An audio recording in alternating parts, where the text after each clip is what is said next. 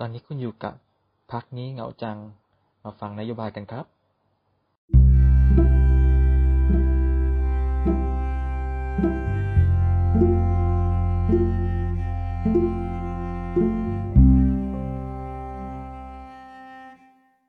สวัสดีทุกคนนะครับ วันนี้มาอยู่กับผมอีกครั้งนะครับ ในพักนี้เหงาจังนะฮะวันนี้เราจะมาพูดถึงนโยบาย ซึ่งผมอยากพูดมาสักพักนะครับ เพราะว่ามันเป็นสิ่งที่ติดตาตึงใจในชีวิตผมค่อนข้างมากและมีคอนเทนต์ที่อยากจะพูดค่อนข้างเยอะนะฮะ แต่ว่าไม่ลองเรียบเรียงกันสักที วันนี้เราจะมาพูดกันในเรื่องของยุทธศาสตร์การศึกษานะฮะ หลายคนที่ฟังคุยไรนะฮะก็อาจจะได้ยินถึงทัศนคติบางอย่างเกี่ยวกับผมในเรื่องการศึกษาไปบ้างเลยนะฮะวันนี้ผมจะมาเล่าให้ฟังว่าตั้งแต่ผมเด็กน้อยเลยเนี่ยจนถึงปัจจุบันเนี่ย การศึกษาของประเทศไทยเนี่ยมีผลกระทบอะไรกับผมบ้างแล้วผมประสบพบเจออะไรมาบ้างนะโอเคเรามาเริ่มกันตั้งแต่สมัยประถมเนาะสมัยประถมเนี่ยเราเหมือนเป็นช่วงนะครับที่แบบผมไม่รู้นะว่าเป็นทุกคนป่ะแต่เป็นช่วงที่แบบเด็กๆเนี่ยจะเรียนกันค่อนข้างดีในช่วงนี้นะอย่างผมเป็นต้นเนี่ยผมก็ติด top five ของห้องตลอดนะสมัยประถม แต่มันมันเริ่มมาผมเนี่ยเรียนดีตั้งแต่ประถมอนุบาลประถม แล้วพอมาเริ่มมึงมัธยมเนี่ยผมเรียนที่ โรงเรียนโรงเรียนหนึ่งนะฮะย่านรามคำแหงก็คือผมก็สอบเข้าไปครับตอนมัธยมตั้งแต่มัธยมต้นเนาะสอบเข้าไป ผมติดสำรอง คือเขาเอาปกติเขาเอาแค่หนึ่งถึงร้อยคนแรกนะฮะในการเข้าไปในโรงเรียนนี้นะฮะหนึ่งร้อยคนแรกแต่ละรุ่นผมติดสำรอง ก็คือผมก็ต้องรอสำรองนะฮะว่าจะได้หรือไม่ได้มีคนสละสิทธิ์ไหมหรือว่าคุณมีอ่า เงินเยียวยาให้โรงเรียนไหมอะไรก็ว่ากันไปนะ อันนี้เราข้ามไปนะ ก็โอเคผมก็ได้เรียนโรงเรียนแห่งนี้นะฮะ ก็เข้ามาผมก็เจอประสบการณ์ใหม่ เจอสังคมใหม่ ๆ ซึ่งทำให้รู้ว่าการเรียนดีของเราสมัยประถมเนี่ยแทบไม่ช่วยเราเลยนะ เพราะว่าที่นี่เขาเรียนกันดีมากเขาเรียนเก่งมากมันเหมือนเด็กเก่งหลาย ๆ คนมารวมกันนะฮะ เราก็ไม่ไม่สามารถสู้ได้เราก็อยู่กลางๆ ระดับห้องมาตั้งแต่ช่วงมต้นนะฮะมต้นก็เกรดกลางๆ ทั่ว ๆ ไปนะฮะสองกลางๆสองปลายๆต้นแถวนี้มาตลอด ตอนจะเข้ามาปลายของที่เนี่ยผมเข้าใจว่าทุกโรงเรียนนะก็คือจะมีการให้เลือกสายใช่ไหมผมนี่รหัส 47 ของมัธยมนะรหัส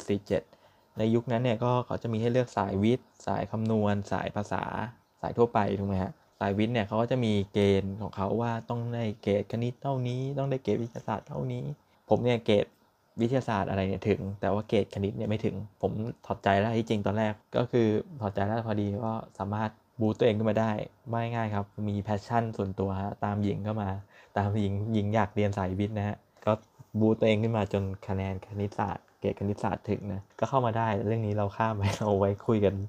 ตอนต่อๆไปนะน่าจะมีเรื่องคุยคุยเรื่องเยอะ ถ้าผมจะเล่านะก็ผมก็เข้ามามอปลายนะด้วยสายวิทย์สายวิทย์ฮะก็เป็นสายวิทย์ห้องกลางๆฮะ ผมก็เรียนกลางๆมาตลอด ก็เรียนไม่ได้เก่ง ผมเป็นคนที่ไม่เรียนพิเศษนะเอาจริงๆก็คือเป็นคนไม่เรียนพิเศษเลยผมเคยเรียนพิเศษ วิชาเดียวคือ Apply Physics เป็นคอร์สอะตอมอะไรอย่างจำไม่ได้จำชื่อไม่ได้ละเป็นเรียนเรียนไม่กี่ครั้งครับประมาณ 7 ครั้งได้มั้งเจ็ดเก้าครั้ง ราคา 9,900อะไรอย่างเนี่ยผมคุ้นๆนะ Apply Physics ที่สยาม แล้วก็ไปเรียนมาครั้งหนึ่งกับไอต้าไอต้าจาก EP ก่อนที่เคยเล่าให้ฟังนะไม่ได้เรียนเลยฮะก็ก็ไปโดดเที่ยวสยามตลอดก็เลยแบบ เกรงใจเงินพ่อแม่นะฮะไม่ขอเรียนแล้วเราก็เรียนด้วยตัวเองมาตลอด ซึ่งก็ไม่ได้ไม่ได้ดีไม่ได้แย่อะไรนะฮะก็กลางๆมาโดยตลอด ทีนี้พอมาถึงม .6 เนี่ย เราก็ต้องเลือกทางเดินชีวิตว่าเราจะไปยังไง ว่าเราจะไปสายไหนจะไปเรียนคณะอะไรในมหาลัยถูกไหมฮะก็เป็นช่วง admission บางเพื่อนบางคนก็ไปสอบตรงกันไปสอบตรงเข้ามหาลัยกันแล้วบ้างบ้างไม่ได้บ้าง แล้วแต่กันไป ซึ่งยุคผมเนี่ยเป็นยุค อืมผมไม่แน่ใจยังมีอยู่ไหมยุค GAT PAT ยุคแรก ปีแรกของการที่มี GAT PAT เดี๋ยวนี้ผมไม่แน่ใจว่ามีอยู่หรือเปล่านะ น่าจะมีนะ เป็นยุคแรกที่มี GAT PAT ก็แบบ GAT PAT ก็คือการสอบ admission สอบเป็นทานนะฮะ แต่เรามี GAT PAT ขึ้นมาเพื่อเป็นตัววัดอีกตัวหนึ่งที่สอบหลายสอบได้หลายรอบนะ ผมจะมีสอบได้หลายรอบ แล้วก็เอารอบที่ดีที่สุดมารวมคะแนนกับ GPAC หรือก็คือเกรดเฉลี่ยรวมของม .4 ถึงม .6 มันรวมกับ o n e t แล้วก็ออกมาเป็นคะแนนก้อนก้อนหนึ่ง ซึ่งเอาไปยื่นเลือกมหาวิทยาลัยถูกไหมฮะทีนี้การสอบก็จะมีแล้วแต่ว่าคุณต้องการไปทางไหน มันแกดเนี่ยมีทุกคนต้องสอบสอบได้ 3 รอบมั้งผมจะไม่ได้ละลืมจริง ๆ เป็นการทดสอบวิชาความถนัดทั่วไปนะก็เป็นพวกการคิดเชิงวิเคราะห์ไอไอพาเนี่ยผมจำได้ผมได้คะแนนค่อนข้างเยอะผมเป็นคนอย่าง EP ก่อนๆนะผมมี skill นักสืบค่อนข้างเยอะ ผมความเชื่อมโยงที่ผมสูงมาก กับอีกอันหนึ่งที่ก็ได้ได้โอเค ไม่ได้แย่นะก็เป็นภาษาอังกฤษ ก็รวมกันเนี่ยผมก็ได้ 200 ไปปลายเกือบ 300 ตลอด มันพลาดตรงอังกฤษนี่แหละคะแนนวิเคราะห์เนี่ยผมได้เคยได้เต็มอยู่ ส่วน PAT เนี่ยก็จะคะแนนเต็ม 300 เหมือนกันคะแนนเต็มวิชาละ300 เหมือนกัน แต่ว่าคุณไม่จำเป็นต้องสอบทุกตัว มันมีถึง 7 มั้ง PAT 7มั้งแพทหนึ่งแพท7ทีนี้คุณก็ต้องไปดูว่าคุณอยากเข้าคณะอะไร แล้วคุณก็ต้องไปเลือกสอบตามแพทนั้นๆ ถูกไหมฮะ ทีนี้ตอนนั้นผมผมคิดมามาเรียนสายวิทย์ถูกไหมผมเนี่ยคิดว่า โอเค ผมคงจะเรียนวิศวะ ซึ่งวิศวะเนี่ยต้องสอบแพทหนึ่งคือความถนัดทางคณิตศาสตร์กับแพทสามความถนัดทางวิศวกรรมเนาะแต่ผมก็เผื่อสอบแพทสองไปด้วยแพทถนัดวิทยาศาสตร์ เพื่อเผื่อเอาไปเข้าคณะอื่นที่แบบสมมติวิศวะไม่ติดจริงก็เอาไปรวมยื่นคณะอื่นก็ได้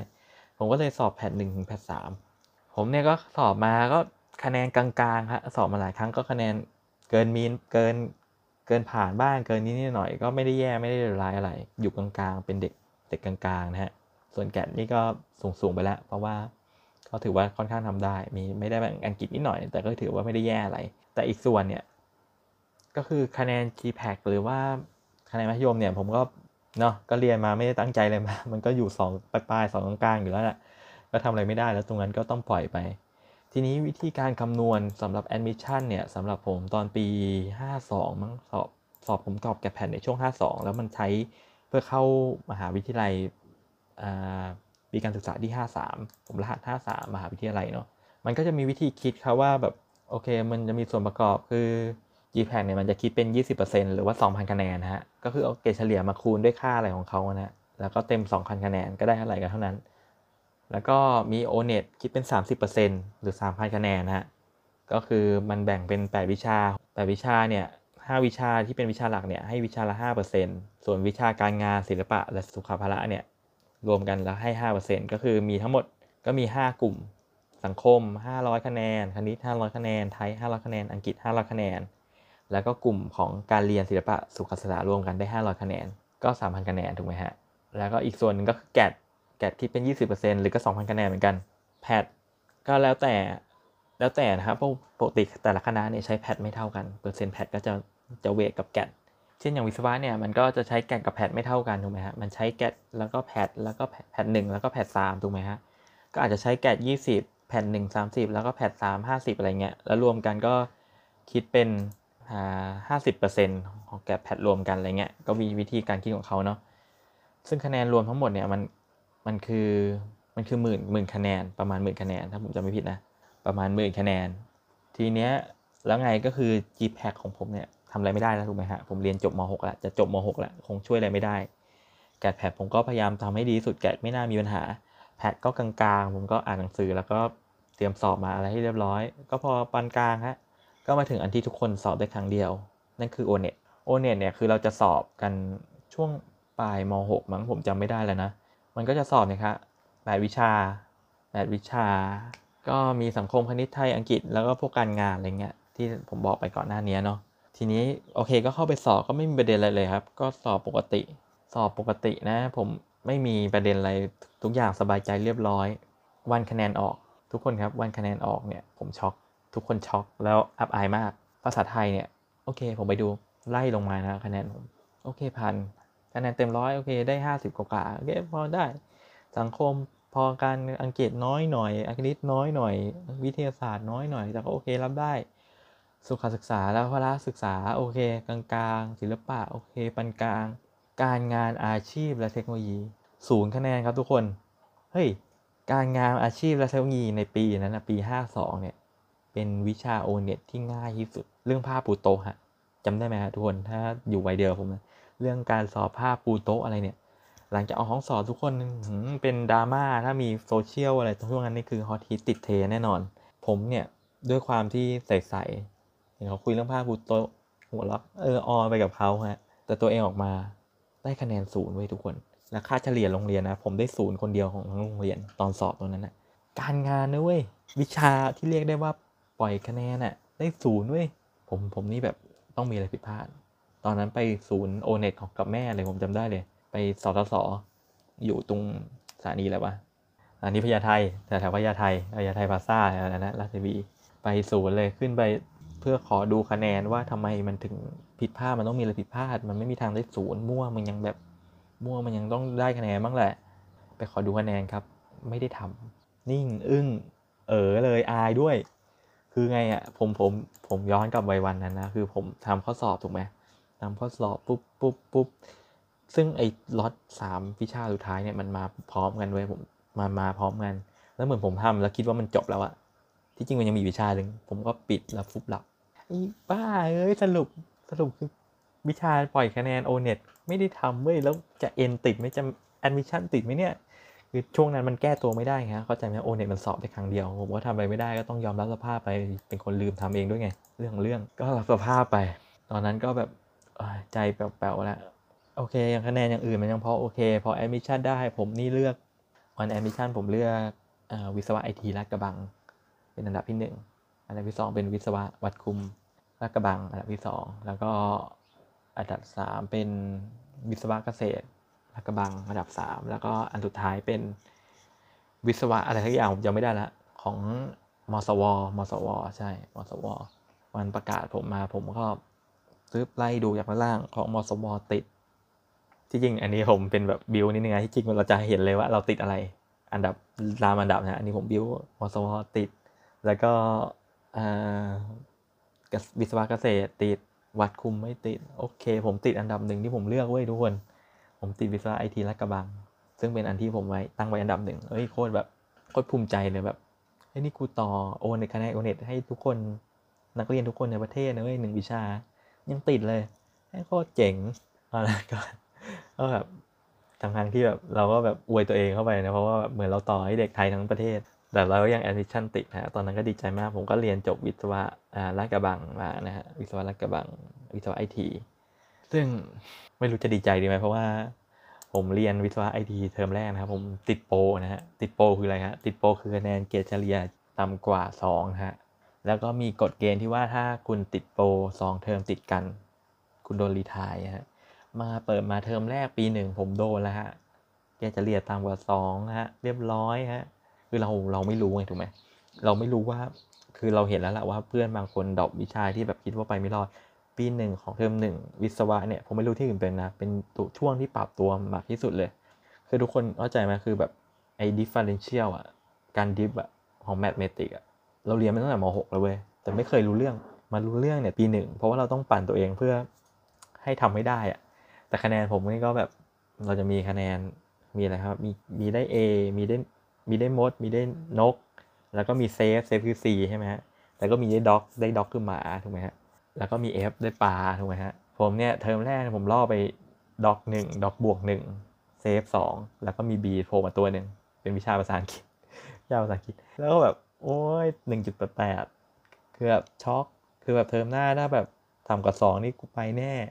นอนนอนเลยอะนอนไปเลย ก็เทอม2ของปีที่1ของผมเนี่ยเป็นอะไรที่ค่อนข้างหนักมากในการเรียนของผมช่วงนั้นนะบิวทุกอย่างแล้วก็พยายามทำทุกอย่างเกรดดีทุกอย่างเลยครับ ทุกวิชา math ดีขึ้น เคมีดีขึ้นฟิสิกส์ดีขึ้น อังกฤษดีขึ้น วิชาเลือกดีขึ้นมาตกมาตายดออิ่งอีบ้าเอนจิเนียริ่งดออิ่งได้ด็อก คือมันเป็นวิชาที่ผมไม่เก็ตแต่ผมมีหัวสินน้อยมากเว้ยทุกคน วิชาดออิ่งงานโปรเจกต์ผมมาให้เด็กทำพัดทำอะผมมองไม่ออกอะแล้วตอนสอบผมต้องมองภาพ สามมิติอะแล้วาดโอ้ทำไม่ได้ยากมากสำหรับผม ยากกว่าคณิตอีกตอนนั้นนะฮะแต่เขาคะแนนออกมาโดยรวมครับ ผ่านครับผมสองจุดกว่าสองจุดสี่กว่าเงี้ยก็รอดขึ้นมา ก็รอดขึ้นมาหายใจโล่งนิดนึงก็คือแบบมีโอกาสติดโปรได้อีกรอบแล้วไม่ใช่ ผมก็เรียนไปเรื่อยๆครับ ทุกคนก็เรียนมาจนแบบเรียนมาแบบจนปีสามปีสี่เนี่ยผมก็เข้าใจไว้ว่าแบบแม่งตอนจบเนี่ยแม่งวัดกันที่ GPA เว้ GPA คืออะไรคือเกรดเฉลี่ยรวมของทุกเทอมก็เหมือนมัธยมนะฮะ เพราะฉะนั้น มันเป็นการคิดเฉลี่ยฮะทุกคนคิดเฉลี่ยหน่วยกิจคิดเฉลี่ยคะแนนเกรดเพราะนั้นยิ่งคุณปีหนึ่งปีสองหรือว่าเทอมแรกๆเนี่ยคุณยิ่งคะแนนเกรดสูงอะไรเนี่ย ปีท้ายๆคุณเนี่ยคุณยิ่งเหนื่อยน้อยลง เพราะอะไรครับ ถ้าคุณสูงตั้งแต่ต้นอะค่าเฉลี่ยยังไง มันก็ไม่ไม่ดรอปลงถูกไหมแต่ถ้าคุณน้อยตั้งแต่ต้นอะพอพอจะแบบท้ายๆแล้วเนี่ย คุณได้คะแนนดีเท่าไหร่อะค่าเฉลี่ยมันก็ยังแบบเท่ากับต้นๆอยู่อะเข้าใจไหมการการคิดค่าเฉลี่ยก็แปลว่าคุณอะควรจะเรียนดีตั้งแต่ต้นๆเว้ย ไม่ใช่คุณมาเรียนดีท้ายๆพอคุณมาเรียนดีต้นๆแล้วท้ายๆคุณจะเบาขึ้นเยอะถูกไหมฮะทีนี้ทำให้ผมแบบหลังจากผมปีสองปีสามปีสี่เนี่ยผมเกรดดีขึ้นเรื่อยๆนะทุกคนแต่ว่ามันไม่ฉุดเกรดที่ผมเคยแยกขึ้นมาได้เลย มันฉุดมาได้นิดเดียวมากเลย ก็คือจากตอนแรก GPS ของผมเนี่ยหนึ่งจุดแปดใช่ไหมมันมาจบท้ายแค่เนี่ยสองปลายๆฉุดอะไรมากกว่านี้ไม่ได้แล้ว เพราะมันแบบมันหลายเทอมแล้วอะทีนี้ก็มีความเท่ของผมอีก ก็คือวิชาเลือกใช่ไหมครับผมเป็นหัวหน้ากลุ่มงานวิชาหนึ่งเป็นวิชาแบบที่ค่อนข้างปล่อยเกรดมากแล้วตอนนั้นปีสามปีสามผมก็พยายามบิวเกรดเพื่อผมจะได้แบบเกรดดีๆตอนท้ายนะวิชานี้เป็นวิชาที่ได้เออย่างง่ายๆนะฮะซึ่งผมเป็นหัวหน้ากลุ่มตอนทำงานเนี่ยผมก็แบบแอคทีฟมากคืออาจารย์เขาจะมีวิธีอย่างไม่รู้ว่าถูกหรือผิดนะแต่อาจารย์เขาให้แต่ละกลุ่มเนี่ยเราส่งเกรดกันเองว่าใครควรจะได้เกรดอะไร แต่ทั้งกลุ่มรวมกันเกรดเฉลี่ยของกลุ่มเนี่ยต้องไม่เกิน 3.25 ผมในฐานะหัวหน้ากลุ่มเพื่อนๆทุกคนเห็นว่าผมทำงานอยู่แล้วผมได้ A อยู่แล้วได้ A อยู่แล้ว แล้วก็ใครทำเยอะก็ได้ A ใครทำน้อยก็ได้แบบไม่ไม่ต่ำกว่า C แล้วกัน C บวกหรือ C ผมจำไม่ได้นะ แต่ทีนี้มันมีประเด็นเว้ยทุกคน มีประเด็นที่แบบเพื่อนบางคนที่ได้ B บวกเนี่ยเขาไม่พอใจใน B บวกของเขาแล้วเขาคิดว่าคนที่ได้ safe บวกหรือว่า C บวกหรือ safe เนี่ย ไม่ควรจะได้ safe บวกหรือ safe เขาควรจะได้ต่ำกว่านั้น เพื่อเอามาเสริมให้เขาได้ A คุณเข้าใจไหมซึ่งผมจะไม่มีประเด็นเลยถ้าเขามาคุยกันด้วยเหตุผลกันเป็นกลุ่มนะเว้ยแต่ต้องดันไปเขียนเกรดกันเองกับอาจารย์เว้ยแล้วก็ส่งเกรดว่าให้เพื่อนคนหนึ่งได้ดอกบวก แล้วเขาได้ A แทน B บวกอะไรเงี้ยเฮ้ยซึ่งผมไม่โอเคกับกับการกระทำนี้ได้เลย คือเราทำงานเป็นทีมนะโอเค อยู่ช่วยอะไรน้อยกว่าจริง แต่คุณไม่ไม่มี ไม่มีสิทธิ์ที่จะไปไปกดเพื่อนเขาแล้วยกตัวเองให้สูงขึ้นอะอันนี้ความคิดผมนะ ซึ่งโอเคเพื่อนคนนั้นนะเขาอาจจะช่วยน้อยจริง ๆ แต่ว่าคุณต้องมาคุยกันด้วยเหตุผลสิไม่ใช่แบบ ไม่ใช่แบบคุณไปเปลี่ยนเองรับหลังคนอื่น โดยที่ผมไม่รู้ด้วยนะ แล้วผมพอดีผมไปรู้เนี่ย ก็ต้องมาเรียกมาคุยกันว่า เอ้ย มันทำอย่างนี้มันไม่ถูกนะ แล้ววิธีแก้ปัญหาตอนนั้นของผมก็คือนะฮะหัวหน้ากลุ่มคือโอเค ผมไม่ A ละ ไม่มีใครต้อง A ไม่มีใครต้อง B บวก ทุกคน B เท่ากันหมด ยังไงเกรดเฉลี่ย B เท่ากันหมด ไม่มีทางต่ำกว่า 3.25 ถูกไหมครับก็ทุกคนได้ B เท่ากันหมดเรื่องการปัญหก็มีคนพอใจแล้วก็มีคนไม่พอใจถูกไหมผมไม่รู้ว่าผมตัดสินใจถูกไหมตอนนั้นตัดสินใจไปด้วยอารมณ์นิดนึงว่าแบบว่าทำอย่างนี้ไม่ถูกนะดันไปเท่ไงฮะแทนที่ได้ A ดีๆงั้นเกรดผมก็คงจะดีกว่านี้ ผมจบท้ายมาด้วยเกรดเท่าไหร่ครับทุกคนผมจบท้ายปอตีมาด้วยเกรด 2.49ไอ้บางคนก็บอกว่าเอ้ยนี่มันก็เกรดเฉลี่ย ของทั่วๆไปมันคือเกรดนิยม เกรดนิยมนะฮะไม่ใช่เกียรตินิยมของวิศวะทั่วๆไปแล้วก็บางแหละ มันก็โอเคไม่ได้แย่ไม่ได้ร้ายอะไรหรอก มันโอเคไว้ทุกคน แต่มันไม่โอเคตอนผมหางานเนี่ย คุณหางานคุณคิดว่าเกรดที่เขาตั้งไว้ เริ่มต้นเท่าไหร่ครับสองจุดห้าเว้ยสองจุดห้าสองจุดเจ็ดห้าสามสามจุดสองห้าสามจุดห้าแล้วกูสองจุดสี่เก้าทุกคนอาจจะบอกเฮ้ยมัน มันคุยกันได้สองจุดห้ากับสองจุดสี่เก้าใกล้เคียงกัน ไม่ได้ครับสองจุดสี่เก้าโดนปัดตกครับ ถึงแม้ว่าเขารับสองจุดห้านะ เพราะเขาบอกว่าถ้า ถ้าผมปล่อยคุณไป ผมก็ต้องปล่อยคนอื่น 2.48 อะไรมาอีก ไม่ได้ทำให้แบบอีกจุดศูนย์ศูนย์จุดศูนย์หนึ่งของผมเนี่ยนั่งมีความหมายกับชีวิตผมมากเลยทำให้ผมประสบปัญหาในการหางานมากช่วงแรกๆนะ เพราะแม่งไม่มีใครรับผมเพราะว่ามองผมแค่แบบไม่ถึง 2.5 เว้ยทั้งที่ผม 2.49 นะ ลุงนี้กลับไปเอาเอของคนหน้าคุมดีกว่ารอเล่นนะฮะ แต่ก็ไม่เสียใจนะฮะที่ผมแบบได้เกรดเท่านี้ก็คือมันมันมันบ่งบอกอะไรหลาย ๆ อย่างของในตัวเรานะฮะ แล้วผมเอ้ยผมเคยได้ F ด้วยตัวหนึ่งเกิดแบบไอ้บ้า แต่ F คนเดียวด้วยทำทุกอย่าง มันเรื่องมันคืออยู่ว่าแบบผมอ่านไม่ตรงเว้ย คือโอเคแบบเรามีสอบ midterm กับปลายปลายภาคใช่ไหมสมสอบ midterm โอเค ได้เห็นว่าได้น้อยแล้วล่ะ แต่มันมีคะแนนช่วยเรื่องทำหนังสั้น ผมเป็นพระเอกได้ยังไงตรงนี้ได้เต็มละแล้วปลายภาคผมทำได้ดีหน่อย ผมน่าจะแบบเอาวะ dog บวกก็ยังโอเคว่าไม่อยากมาเรียนใหม่อีกเทอมต่อไปเงี้ยหรือว่า safe ว่ายังดี แม่งดันแบบอ่านไม่ตรงเว้ยแล้วคือแบบมาเห็นหน้าห้องอะเพื่อนแบบอ่านอะไรกันสักอย่างอยู่อะทั้งทั้งที่เราเราอ่านมาแน่นมากนะอ่านมาแน่น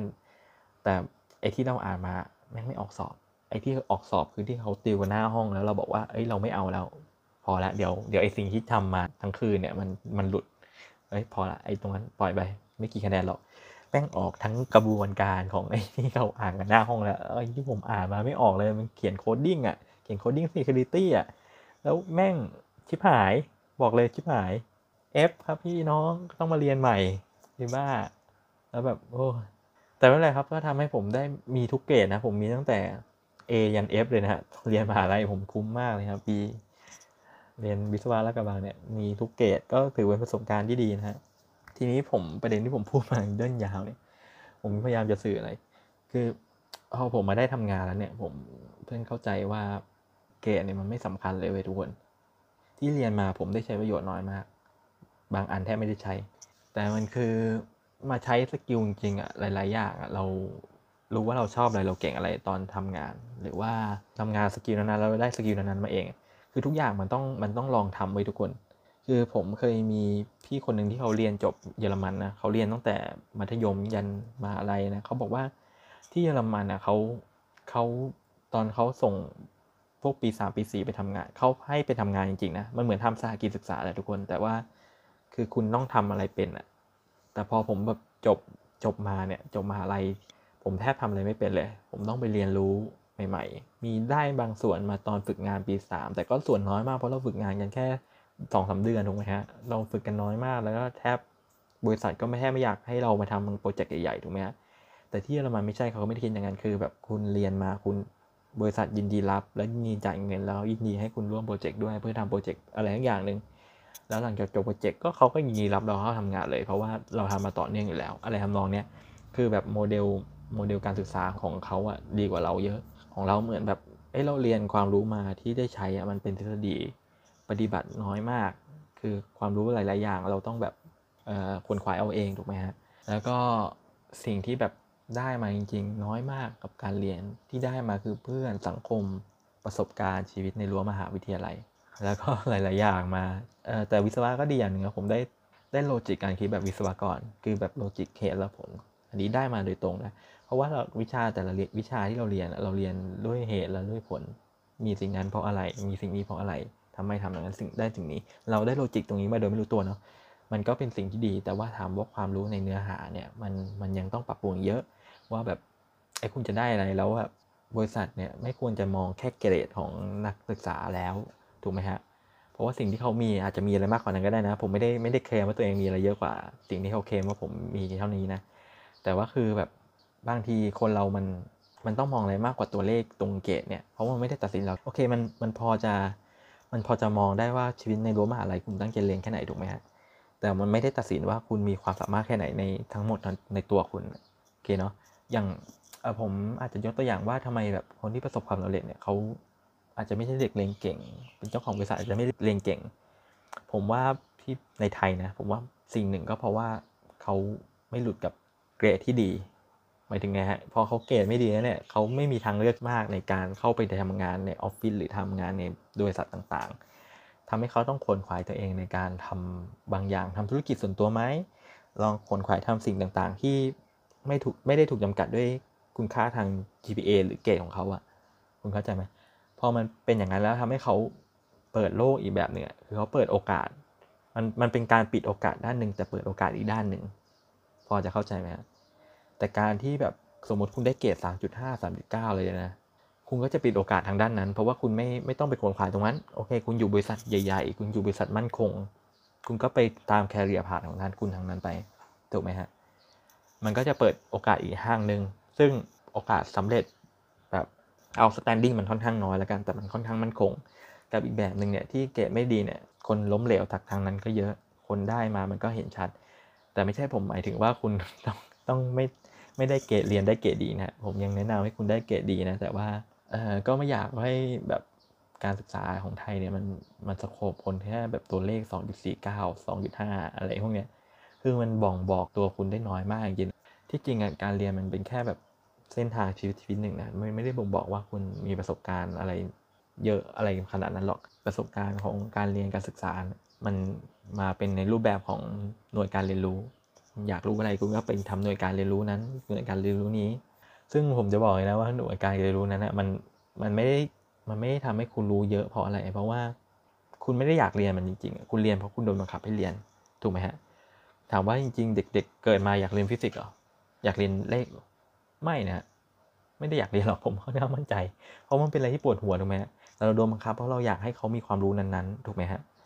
เป็นสิ่งที่ดีครับ แต่ว่าคุณ ในหน่วยการเรียนรู้การหลักสูตรอะไรสมัยเนี้ยมันต้องปรับนิดนึงเว้ยเพราะว่า พอคุณไม่ได้อยากเรียนจริงๆอะสิ่งที่คุณเทคเอาไว้ไปจากจากหน่วยการเรียนรู้นั้นๆ ได้มันน้อยมาก คุณต้องลด gap ความแบบความเขาเรียกอะไรความน่าเบื่อของเนื้อหานั้นๆน่ะแทนที่ด้วยอะไรบางอย่างที่สามารถ take เอาไว้ได้ง่ายๆเช่นหลายคนเคยแบบบอกได้ได้ภาษาอังกฤษจากการดูซีรีส์ถูกไหมครับเขาได้เพราะอะไรฮะเขาไม่ได้มานั่งเรียน tense ไม่ได้เรียนอะไรเลยนะ แต่เขาสามารถสื่อสารภาษาอังกฤษได้เพราะว่าเขาจดจ่อมันได้นานๆ เพราะว่ามันเป็นสิ่ง entertain เขาที่จริงรูปแบบการศึกษาในอนาคตมันอาจจะเป็นอย่างในรูปแบบนั้นก็ดีนะผมว่า เช่นแบบลด gap แล้วระหว่างเรื่อง entertain กับเรื่องมีสาระให้น้อยที่สุดตีมเลทที่สุดอะ่ะมันก็อาจจะประสบความสำเร็จก็ได้นะ เช่น engineering ของ automotive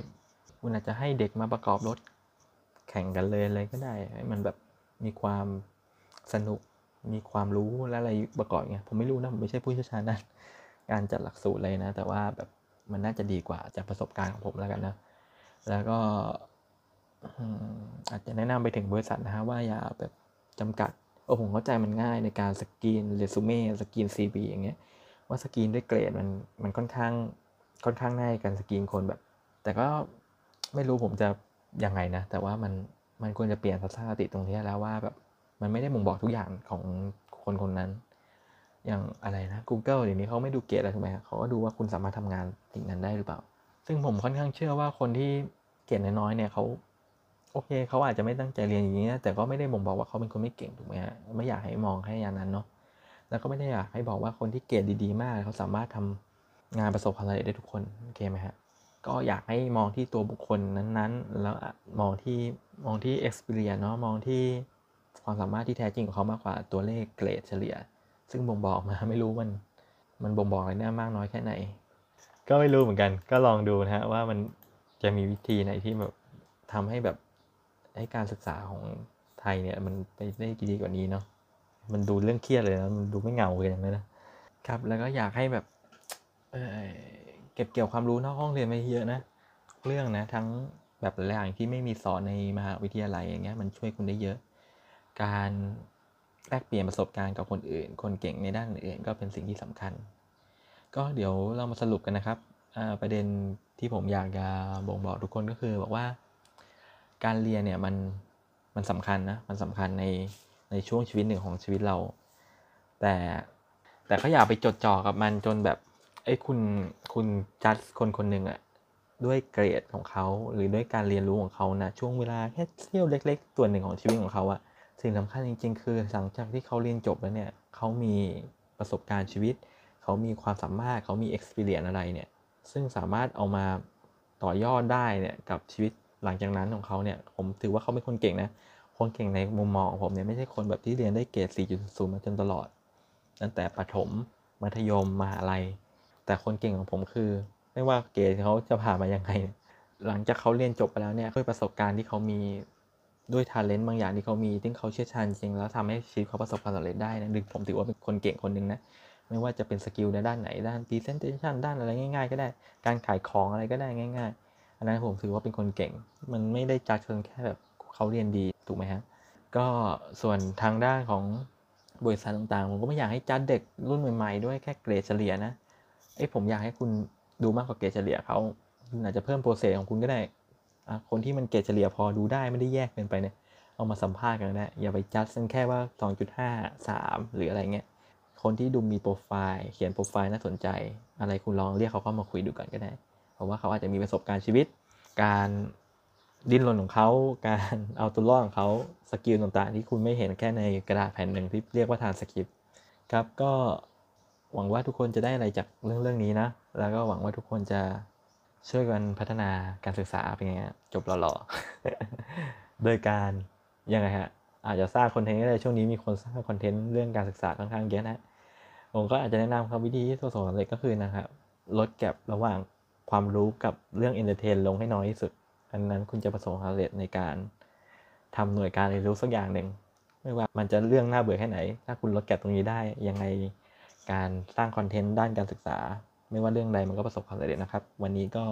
ขอจบไปนะครับสำหรับพักนี้เหงาจางในยุทธศาสตร์การศึกษาไม่รู้ว่าใครจะได้อะไรบ้างไหมคลิปนี้ค่อนข้างยาวจริงนะผมไปบ่นเรื่องอื่นเยอะนอกเรื่องเยอะ แต่หวังว่าทุกคนจะได้อะไรจากรายการนี้นะครับสำหรับวันนี้ก็สวัสดีครับ